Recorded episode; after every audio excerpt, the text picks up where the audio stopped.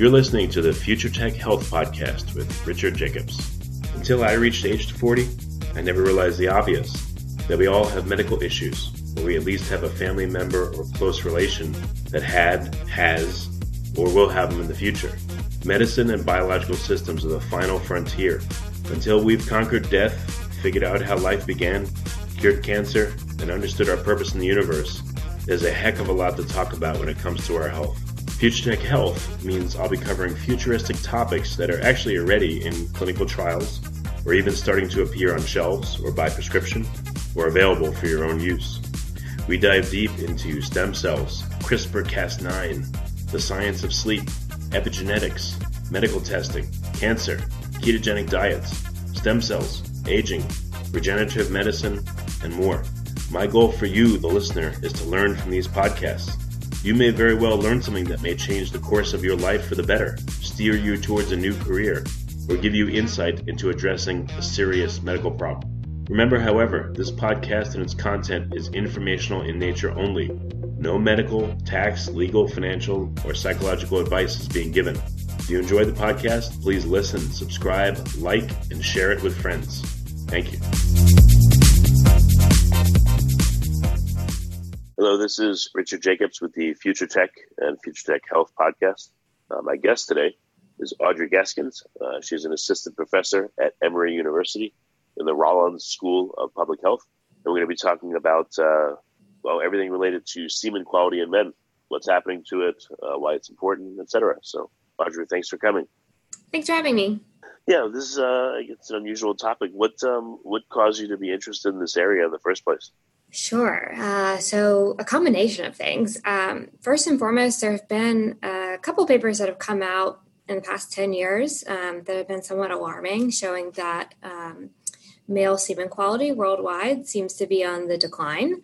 Um, and this is something that we've seen in most developed countries um, across the US. Um, and so there's been a lot of speculation about what factors might be driving this decline in sperm counts, um, a big one being lifestyle and environmental exposures. Um, on top of that, you know, most of my work is focused on fertility, which has historically um, mostly focused on the female exposure and, and, really female endpoints, although it's a couple based endpoint. Um, and so, you know, I've I've been curious to study men because they've just been historically um, understudied. And, and, even though they contribute, let's say, 50% to um, the equation. Uh, and so it, it, was really those two main drivers that, that got me interested in studying how diet and the environment affect male fertility. Yeah, when you say semen quality, what does that mean? Is it just the number of sperm? Is it the morphology? You know, the number that are viable? I mean, what factors go into that you know, right. statement, semen quality? Uh, all of the above. Uh, so the kind of standard semen analysis would consist of sperm concentration, which is the number of sperm um, in per milliliter of ejaculate.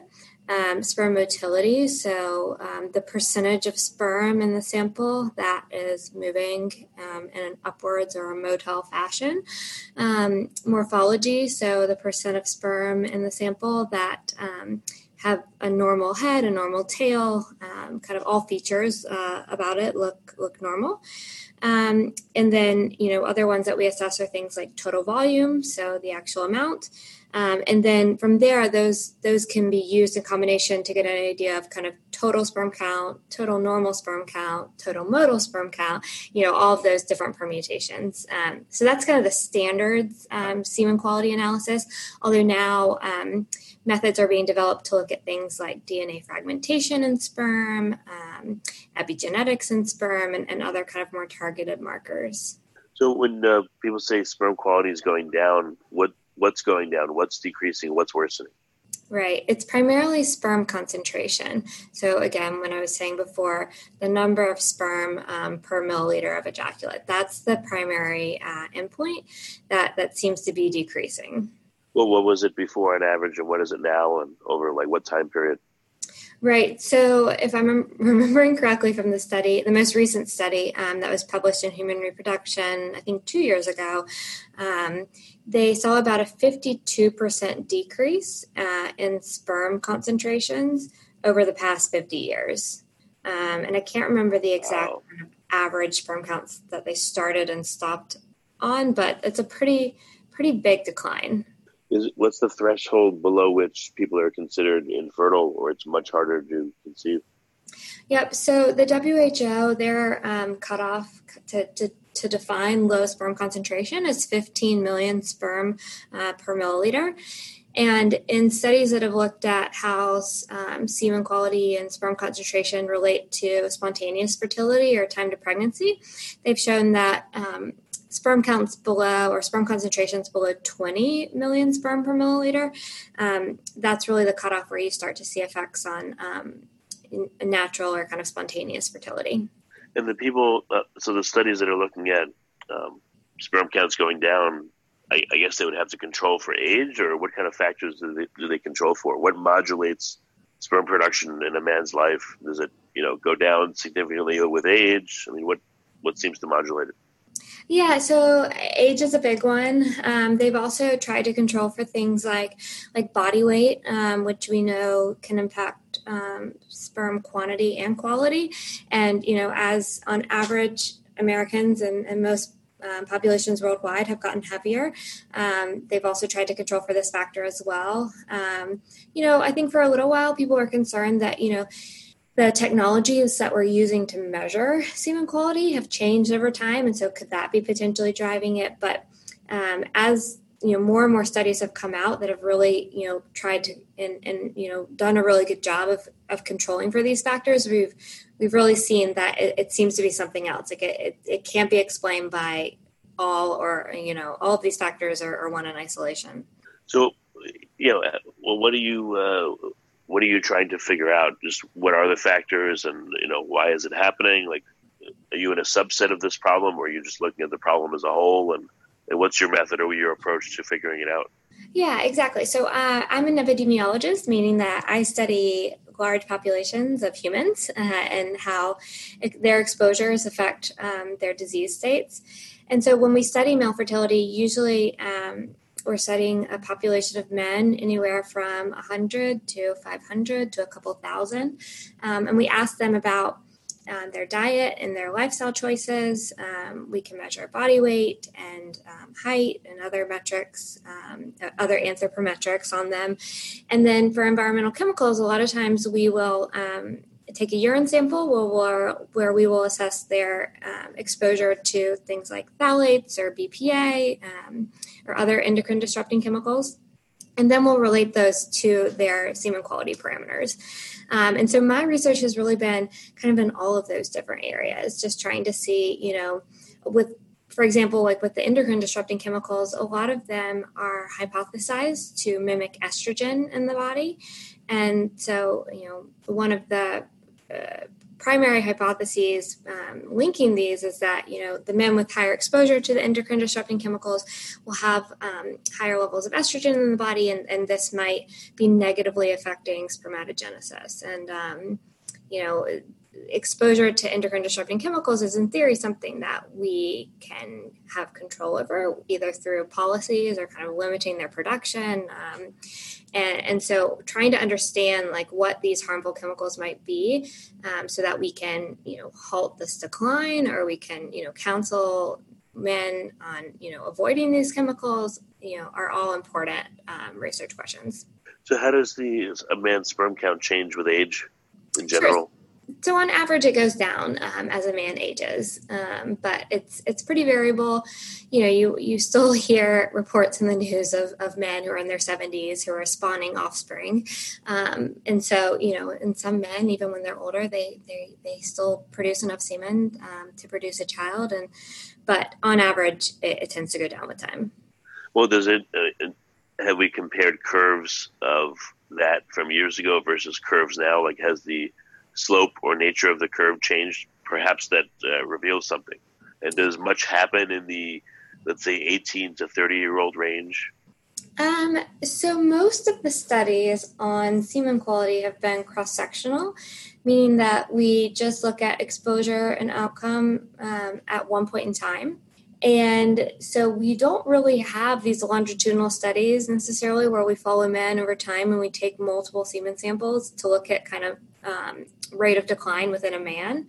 We're usually kind of comparing across men, if, if that makes sense. Um, and so, you know, a lot of the questions I think you're asking um, are really relevant, but we just we don't have the data yet to kind of directly answer your question. Well, it, you know, if the average age of the person, if you blend everyone together, and you know, it skews towards a 35 year old, you know, they may have a, a much heavier body burden of chemicals because they've just been around longer than a 20 year old. Uh, I see. So maybe that uh, is skewing things. I don't know. Yeah, possibly. So, um, you know, most of the endocrine disrupting chemicals that I focus on um, are metabolized very quickly. Uh, and so, you know, there's something like when we would measure a metabolite in urine, it generally reflects exposure in the past 24 to 36 hours. Um, there are chemicals that, kind of as you mentioned, that kind of do get stored in the adipose tissue and are more kind of long lasting exposures um, which you might hypothesize would kind of accumulate and maybe have a stronger effect um, among older men. But, you know, even so, age is one of the easiest variables to control for. And so, in all of the studies that have kind of looked at um, sperm decline and, and have also looked at, you know, various lifestyle and environmental exposures, they've virtually all controlled for age. That's something that we can get good information on.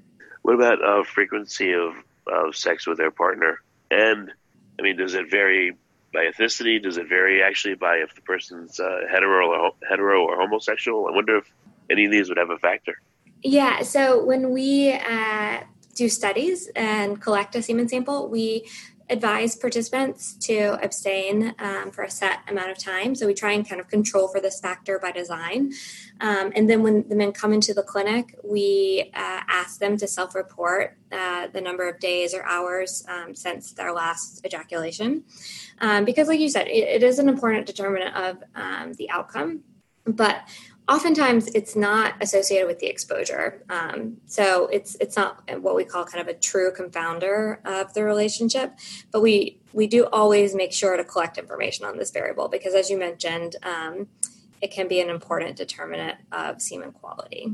Yeah i just wonder if um, let's say a couple's trying to conceive and then they, they're having sex regularly with the intent to conceive if that I don't know, just has a big effect on the uh, the amount of sperm that the the man produces. Now, let's say they're having sex like every third day. Is it uh, cause the man to recruit a lot more sperm than they otherwise would in a condition where they're not doing that? Yeah, uh, no, I, I, don't think we have any studies that that suggest that per se. Um, and you know, again, I'll kind of point to what I said at the beginning, where like, you know, even men with low sperm count um, have 15 million sperm per milliliter of ejaculate, and the average ejaculate is anywhere from around three milliliters. So that's still a lot of sperm, um, and it just takes one you know healthy sperm to produce right. an embryo in a pregnancy. So we're still ta- we're, you know we're still talking about a lot a lot of sperm even when we talk about low sperm counts.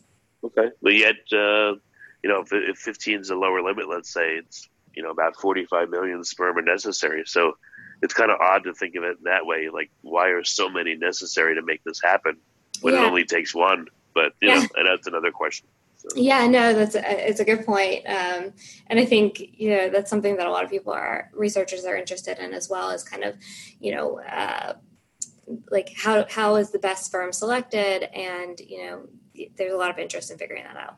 So what uh, what chemicals are you focused on, and what's the mechanism or the proposed mechanism of action where they're affecting the man?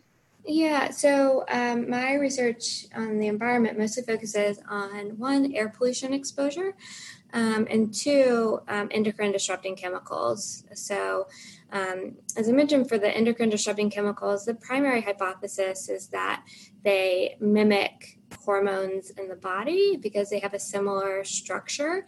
The um, they're we're primarily interested in ones that mimic estrogen because, like I said, um, if it's mimicking estrogen, in theory, there'll be higher levels in the body, and this could negatively impact spermatogenesis. Um, But there's also chemicals that they think might be anti-estrogenic or might mimic testosterone or you know all of the above. And so um, that's why a lot of interest has been placed into endocrine disrupting chemicals in, in the area of reproductive health just because it's such a hormonally dependent outcome um, air pollution it does contain some endocrine disrupting chemicals that we breathe in through the air um, and so that's one mechanism of possible action, but we also know that air pollution affects things like you know inflammation and oxidative stress in the body. Um, it can also you know affect DNA methylation when we talk about like epigenetics, and so there are a lot of potential pathways that we think. Um, the air that we breathe might be negatively affecting reproductive health as well. All right, so that's your focus is exposure to air pollution. Mm-hmm. Yes, exactly. So, um, I guess it'd be interesting if you looked at people that are living in a given area for a time, or people that come into that area, and what happens to their sperm, you know, when they first enter, and then when they've been there for you know a month or six months or a year. Mm-hmm. But again, just more factors. Yeah, exactly. And so, you know, I think there are some some interesting kind of natural experiments that you could look at um, when it comes to air pollution. So, you know, with the the forest fires that happen out um, out west, that have been more common these past couple of years. You know, in theory, if you were able to collect multiple semen samples from men during these time frames, um, you know, you could look to see like within a man if those changes, those short-term changes in air pollution affect um, sperm quality. And how would you look at air pollution if their diets can be different, if you know their work environments are different, if like how do you anecdotally figure out, let's say by interviewing someone, or I mean you can't lock them in a lab, Mm-hmm. So how do you how do you how do you figure out what these guys are exposed to that could confound the results? Yeah, so the main way we assess uh, exposure to air pollution is based on their residential address. And so we take their residential address, we geocode it, and then we can link that to these validated spatiotemporal models of different air pollutants. And so what these what these models basically do is they say, you know, based on the weather conditions and um, the point sources of air pollution that are around you, so things like industrial sources or roadways, um, we pre- they can predict what the exposure to PM 2.5 or ozone or nitrogen dioxide might be at that person's residence um, for every day that we're possibly interested in. So for spermatogenesis, this typically takes about 72 days to 90 days, so about three months. And so we would look at kind of a man's average exposure to air pollution in the three months prior to their sperm sample or semen sample. Um, and then we, we make the assumption that the ambient air at their residence is a pretty good reflection of their kind of what they're inhaling and you know with the caveat of like most people um, do not spend all of their time at home um, and there are important limitations of, of using this type of assessment to get at personal exposure. But again, on average, it does a pretty good job of saying, you know, this is the amount of air pollution you're exposed to. There are other kind of more there are there are ways to assess personal exposure to air pollution that require uh, men to carry around personal monitors um, but it's more challenging to recruit people you know it, the, the personal monitors uh, are not perfect. So there's pros and cons of each method. I would think season would would have a big effect on uh, sperm count. It sounds like I guess there needs to be a lot known about how sperm count varies. You know, I mean, I'm just picturing like different ethnicities of people, and then the winter, the air pollution is dramatically different from the summer, and I mean, there's I don't yeah. know. It just it seems like you have a tough job figuring this out. Like, what what do you do to control for stuff? Right. You know, we and and so that's why when we do studies, we really try and collect information on all aspects of the person's life. Um, so season, uh, there there is some seasonal variability in, in semen quality. Um, which we aren't entirely sure what's driving this. Like maybe it's pollution, maybe it's vitamin D from the sun, you know, maybe it's temperature, maybe it's climate. Um, we we don't really know. Um, it really depends on the area, how much air pollution varies by season, kind of where in the country or the world we're talking. Um, where you know some places there are huge differences by season, other places there isn't. So again, you know one one way that we can also really help to try and build the evidence is um, by looking in different populations, and if we still see the same association and you know across the world in different states in different groups of men you know then that really helps strengthen the argument that like this is real. There seems to be something going on because we see it across all these different populations where there are probably a lot of different factors affecting the results. Well how far along are you in the studies? Like what have you seen so far? Any trends or interesting data yeah i mean one thing that we we found pretty consistently um, is that men who consume a healthier diet have healthier sperm. Um, and this seems very simple, um, but you know was was somewhat uh, novel when it came out. Um, so in general, uh, men who ate more fruits and vegetables, whole grains, fish, um, and less processed foods, um, and and red meat and starchy vegetables, um, those men just had higher sperm counts and better quality sperm. Um, so that was one of the first findings. And, and again, we saw this in both subfertile men and also in a young, healthy population of young men. Um, we also saw in two separate cohorts that men who engaged in more physical activity um, had significantly better or higher sperm concentrations. Um, and so, again, suggesting that maintaining an active lifestyle is important for male fertility. Um, in terms of environmental chemicals, um, we've seen that um, phthalates, which is a type of endocrine disrupting chemical, um, negatively affects sperm concentrations. And phthalates are something that are found in everything from personal care products to um, food manufacturing devices um, to the coating of some pharmaceutical drugs. Um, it's really kind of all over the place. So uh, you're getting semen samples from the men, but are you looking at their testosterone and their estrogen yeah. as you're doing it? Yeah, a lot of times we do try and collect a blood sample as well so we can measure reproductive hormones. Um, it just depends on uh, what we have available in the, in, in the given study. Well, any correlation between, um, you know, low sperm counts and uh, low testosterone or high estrogen or some kind of mix? Yeah, exactly. So uh, usually, um, men with higher testosterone levels tend to have higher sperm counts. Um, we, you know, when we've been able to look at reproductive hormones, we actually haven't seen like when when we see an effect on sperm concentration, that doesn't necessarily mean we'll see an effect on any specific hormone. Um, and so, you know, we've so they don't always kind of go together, if that makes sense. Yeah, well, that's what I was wondering. What what about sex drive? does that have any relation to uh, well the ability to give a sample at all? It would be tough if it was very low, but yeah. um, any correlation there? Um, so, in another one of our studies, um, we are starting to look at they they have standardized question questionnaires that get at um, sex drive and, and erectile function, and um, and so we're starting to look at this endpoint as well as kind of um, you know something beyond semen quality that could have important implications for male fertility. And um, but this is a really new endpoint that we're just now focusing on. Um, so we're excited to kind of see if um, some lifestyle environmental exposures also affect this endpoint as well. Because you know, as you mentioned, that's that's an important um, factor. Yeah, because if you know if a couple is trying to conceive, but the man's sex drive is low, it doesn't matter if he has like the most amazing sperm in the world. Mm-hmm. You know, it's it's it's going to be harder for anything to happen. Yeah, exactly, and and you know it's becoming it's becoming more recognized that you know um, erectile dysfunction is not a disorder that is limited to older men. You know, outside of reproductive age, it's it's it's more common than we thought among young men, and so trying to figure out like what what are the main risk factors for that, um, and you know potential treatments as well. So, what would be a, uh, a happy result you know over the next few years for you to figure out?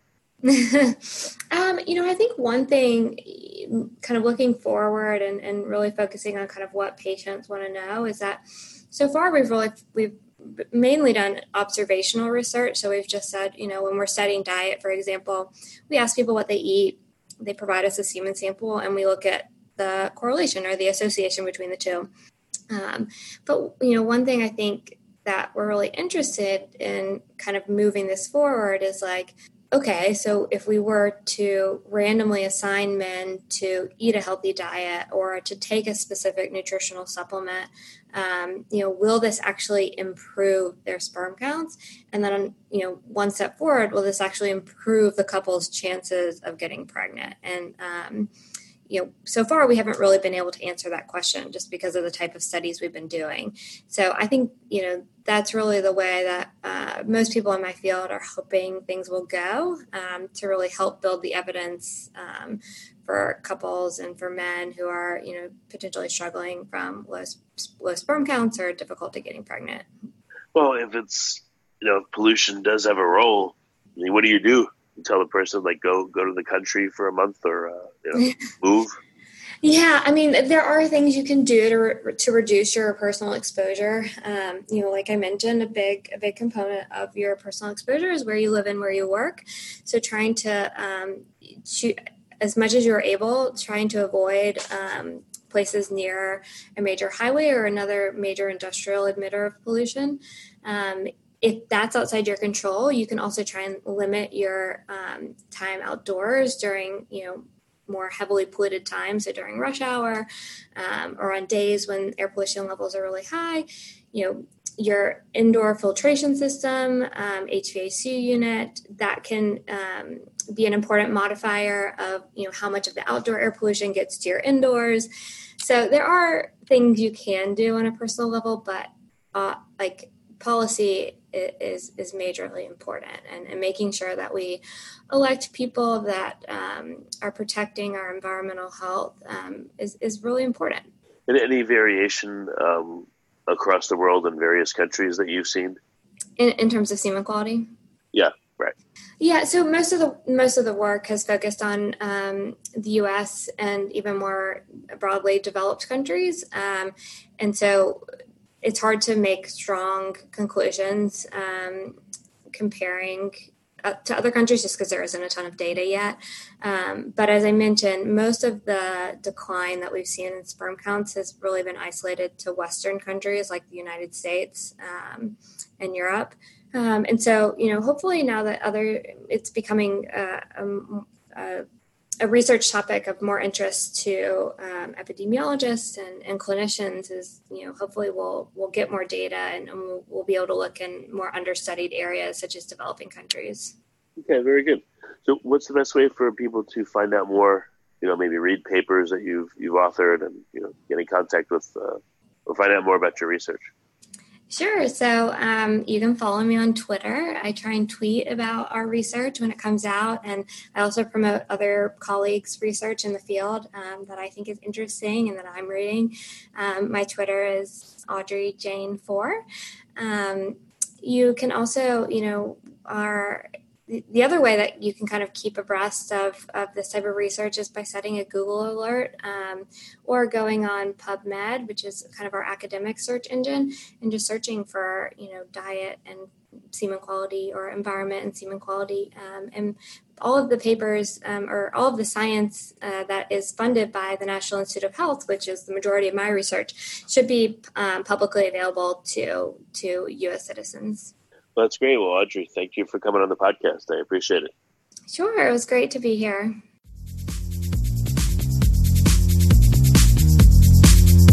You're listening to the Future Tech Health Podcast with Richard Jacobs.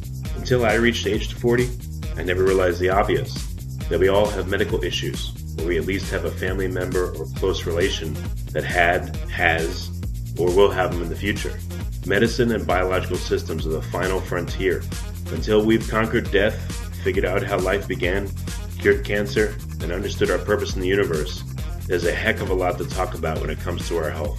Future Tech Health means I'll be covering futuristic topics that are actually already in clinical trials, or even starting to appear on shelves or by prescription, or available for your own use.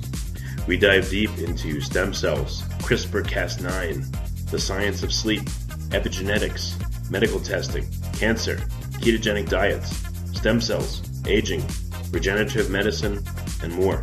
My goal for you, the listener, is to learn from these podcasts.